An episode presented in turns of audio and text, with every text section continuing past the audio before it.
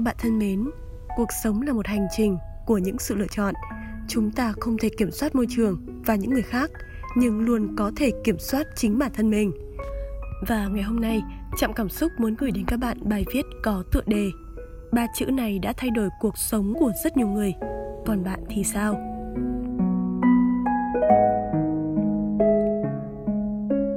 Điều gì đang quyết định số phận của chúng ta? Một ngày mùa xuân, người đàn ông nọ bước vào công viên rồi không khỏi giận dữ. Vừa rời đi vừa nói rằng nơi này thật bẩn thỉu và hôi hám. Tôi sẽ không bao giờ đến đây nữa. Một người khác cũng từ đó bước ra, không ngừng cảm thán. Thật là đẹp, nơi nào cũng có hoa, nơi nào cũng có hương thơm rất sảng khoái.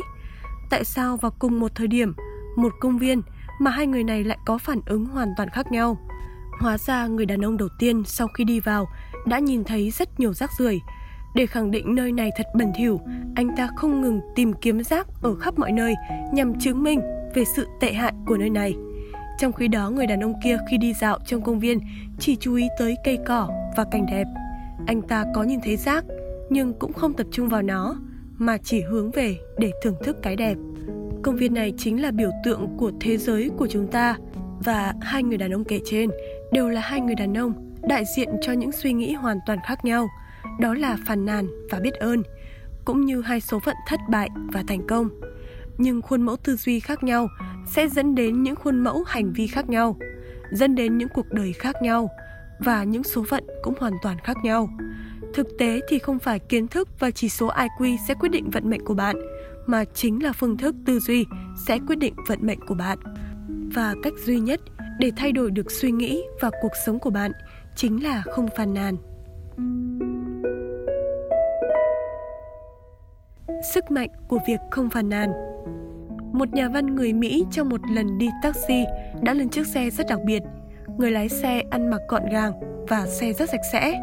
Ngay khi ông ổn định chỗ ngồi, người lái xe này liền đưa ông một tấm thiệp đẹp có ghi với sự thân thiện, những vị khách của tôi sẽ được đưa đón tận nơi một cách nhanh nhất, an toàn nhất và tiết kiệm nhất. Nhìn thấy câu này, nhà văn không khỏi ngạc nhiên và thầm nghĩ, anh tài xế này thật là khác người. Lúc này, tài xế lên tiếng hỏi, xin lỗi, ông có muốn uống gì không?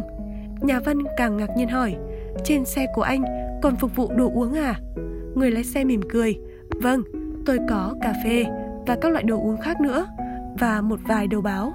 Sau khi rót cho vị khách một tách cà phê đặt ở bên cạnh, người tài xế đã đưa cho nhà văn một tấm thiệp khác có ghi tên của nhiều tờ báo khác nhau và danh sách chương trình trên đài phát thanh. Và người lái xe đặc biệt này khiến nhà văn muốn trò chuyện hơn là thay vì đọc báo hay nghe nhạc ở trên xe. Trên đường đi, người lái xe còn chủ động hỏi xem liệu nhà văn nọ có biết đường nào gần hơn để tới điểm đến nhanh hơn. Và điều này càng khiến ông thêm tò mò vì mọi tài xế khác sẽ không ngừng phàn nàn trên xe về thu nhập và tắc đường. Trong khi đó người đàn ông này thì lại luôn thể hiện sự tích cực. Thực ra khi mới bắt đầu, tôi cũng như bao người khác, thích kêu ca về đủ mọi thứ, từ thời tiết xấu, thu nhập ít ỏi đến tình trạng tắc đường ngày này qua tháng khác.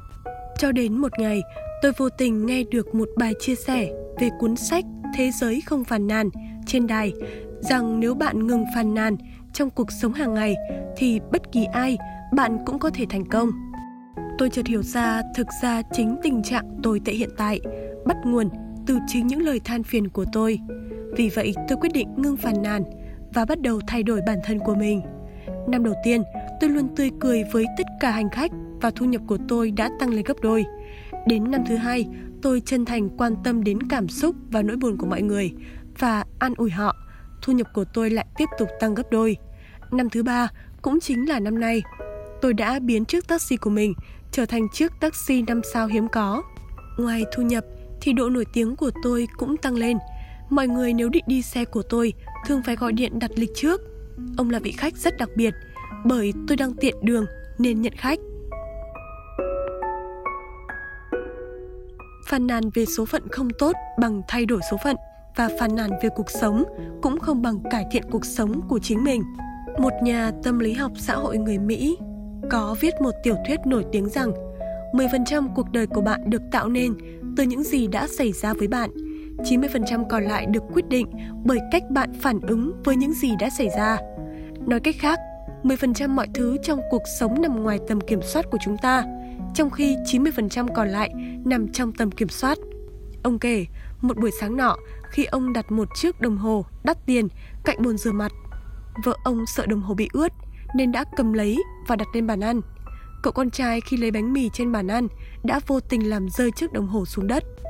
Vốn là người rất thích chiếc đồng hồ đó nên ông đã đánh con mình một trận rồi quay sang mắng vợ. Người vợ không ngừng giải thích rằng chỉ là vì bà sợ nước làm hỏng đồng hồ. Ông càng trở nên tức giận, nói rằng đồng hồ của ông chống nước. Vậy là hai người cãi nhau cả ngày, ngày càng kịch liệt. Ông đã không ăn sáng mà lái xe thẳng đến công ty. Gần tới nơi thì nhớ ra quên cặp nên ông lại quay về. Không có ai ở nhà, vợ ông cũng đã đi làm, con trai thì đi học.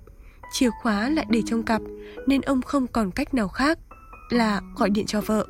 Người vợ do vội vàng phải về nhà nên đã đâm vào sạp hoa quả ven đường, phải để mất một khoản tiền lớn. Sau khi lấy được chiếc cặp, ông đã đến trễ 15 phút, bị sếp phê bình và tâm trạng ngày càng tồi tệ. Trước khi tan sở, ông lại cãi nhau với một đồng nghiệp chỉ vì một chuyện vặt vãnh và vợ của ông hôm đó cũng bị trừ tiền thưởng chuyên cần hàng tháng. Cậu con trai vốn rất kỳ vọng sẽ cùng đội tuyển bóng chày của mình giành chức vô địch, nhưng cuối cùng cũng bị loại trong trận đấu đầu tiên vì tâm trạng không được tốt. Ta có thể thấy rằng trong câu chuyện này, chiếc đồng hồ bị hỏng là 10% và chuỗi sự kiện tiếp theo chiếm đến 90% còn lại. Sự không kiểm soát tốt 90% kia đã biến hôm đó trở thành ngày tệ hại của mọi người trong gia đình ông. Giả sử khi 10% kia xảy ra, ông thay đổi phản ứng của mình, không đánh mắng mà an ủi con trai mình rằng không sao đâu con trai, đồng hồ bị hỏng, bố sẽ mang đi sửa. Không chỉ con trai ông vui vẻ, vợ ông cũng thoải mái mà ông cũng không vướng phiền muộn vào người. Những chuyện tệ hại phía sau chắc chắn cũng sẽ không xảy ra. Bạn không thể kiểm soát được 10% đầu tiên, nhưng hoàn toàn có thể xác định được 90% còn lại thông qua tâm lý và hành vi của mình. Những câu chuyện như trên đã thực sự xảy ra trong cuộc đời của mỗi chúng ta. Những lời phàn nàn đã khiến ngày của chúng ta trở nên tồi tệ, thậm chí là gây ra tổn thất rất lớn.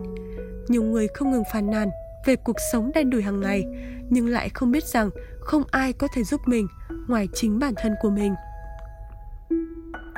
Thay vì phàn nàn về bản thân, hãy cố gắng chấp nhận. Thay vì phàn nàn về người khác, hãy biến thành những lời góp ý mang tính xây dựng. Có như vậy thì cuộc sống của bạn mới có thể thay đổi và trở nên tươi đẹp và trọn vẹn hơn. Cuộc sống là một hành trình của những sự lựa chọn. Chúng ta sẽ không thể kiểm soát được môi trường và người khác, nhưng chúng ta sẽ luôn luôn kiểm soát được chính bản thân mình.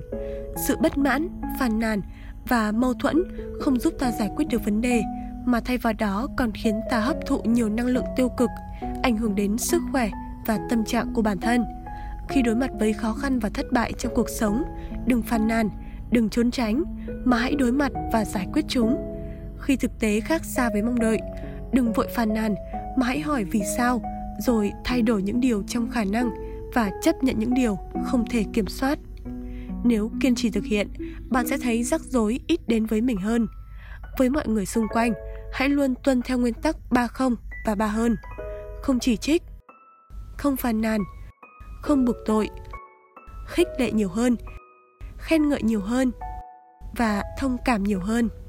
Hãy quét sạch những suy nghĩ tiêu cực và lấp đầy trái tim mình bởi ánh nắng và hy vọng và hãy học cách để trở thành những người tạo nên cho cuộc sống của mình được tốt đẹp hơn và lan tỏa với những người xung quanh để thế giới này sẽ tràn đầy năng lượng và sự tích cực